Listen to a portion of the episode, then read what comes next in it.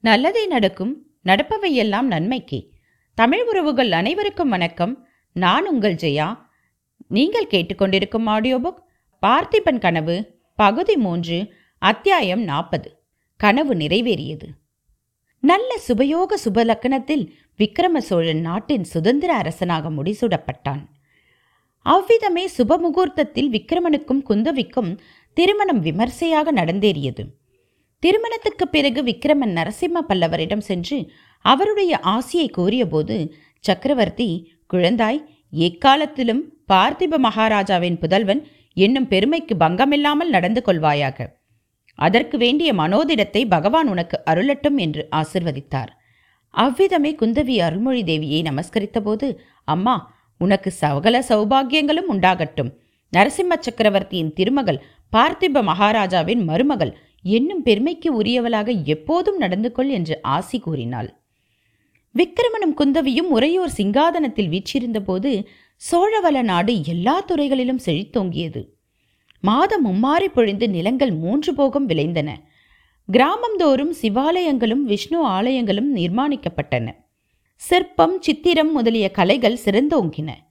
திருமகளும் கலைமகளும் காவேரி நதிக்கரையில் கைகோர்த்து குலாவினார்கள் ஆனாலும் பார்த்திப மகாராஜாவின் கனவு விக்ரமனுடைய காலத்தில் பூரணமாக நிறைவேறவில்லை. சூரியனுக்கு பக்கத்தில் மற்ற கிரணங்களெல்லாம் ஒளிமங்கி விடுவது போல காஞ்சி நரசிம்ம பல்லவ சக்கரவர்த்தியின் மகிமையானது விக்கிரமனுடைய புகழ் ஓங்குவதற்கு பெரிய தடையாயிருந்தது.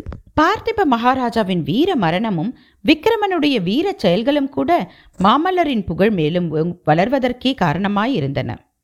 நரசிம்மவர்மருக்கு பின்னரும் வெகு காலம் பல்லவர் பெருமை குன்றவில்லை. சோழ நாடு ஒரு குறுகிய எல்லைக்குள் கட்டுப்பட்டுத்தான் கிடந்தது. ஆனால் விக்கிரமனும் அவனுடைய சந்ததியர்களும் பார்த்திப மகாராஜாவின் கனவை மட்டும் மறக்கவில்லை. வழி வழியாக அவரவர்களுடைய புதல்வர்களுக்கு பார்த்திப மகாராஜாவின் வீர மரணத்தை பற்றி சொல்லி உறையூர் சித்திர மண்டபத்தில் தீட்டியிருந்த பார்த்திப மன்னரின் கனவு சித்திரங்களை காண்பித்து வந்தார்கள். சுமார் மூன்று நூற்றாண்டுகளுக்கு பின்னர் சோழ நாட்டின் வீர சிம்மாசனம் ஏறிய ராஜராஜ சோழன் அவனுடைய புதல்வனான ராஜேந்திர சோழன் இவர்களுடைய காலத்திலேதான் பல்லவர் பெருமை குன்றி சோழ நாடு மகோன்னதமடைய தொடங்கியது. சோழ நாட்டு வீரர்கள் வடக்கே கங்கை வர வடக்கே கங்கை வரையிலும் தெற்கே இலங்கை வரையிலும் கிழக்கே கடல்களுக்கு அப்பாலும் கடாரம் வரையிலும் சென்று வீரப்போர் புரிந்து புலிக்கொடியை வானலாவ பறக்கவிட்டார்கள். புலிக்கொடி தாங்கிய கப்பல்களில் சோழ நாட்டு வீரர்கள் கடல்களில் நெடுந்தூரம் பிரயாணம் செய்து சாவகம் புஷ்பகம் முதலிய தீவுகளை கைப்பற்றி சோழர்களின் ஆதிக்கத்துக்கு உட்படுத்தினார்கள்.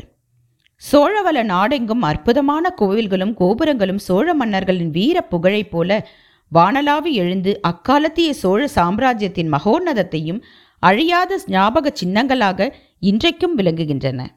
இவ்வாறு பார்த்திப சோழன் கண்ட கனவு அவன் வீர சொர்க்கம் அடைந்து முன்னூறு வருஷங்களுக்கு பிறகு பரிபூரணமாக நிறைவேறியது. இத்துடன் இந்த பார்த்திபன் கனவு நிறைவடைகிறது. மேலும் இது போன்ற தாங்கள் விரும்பி கேட்கும் கதை காவியங்கள் என்னவென்று யூடியூப் குட்டி ஸ்டோரி ஜெயா என்ற சேனலில் கமெண்ட் செய்யுங்கள்.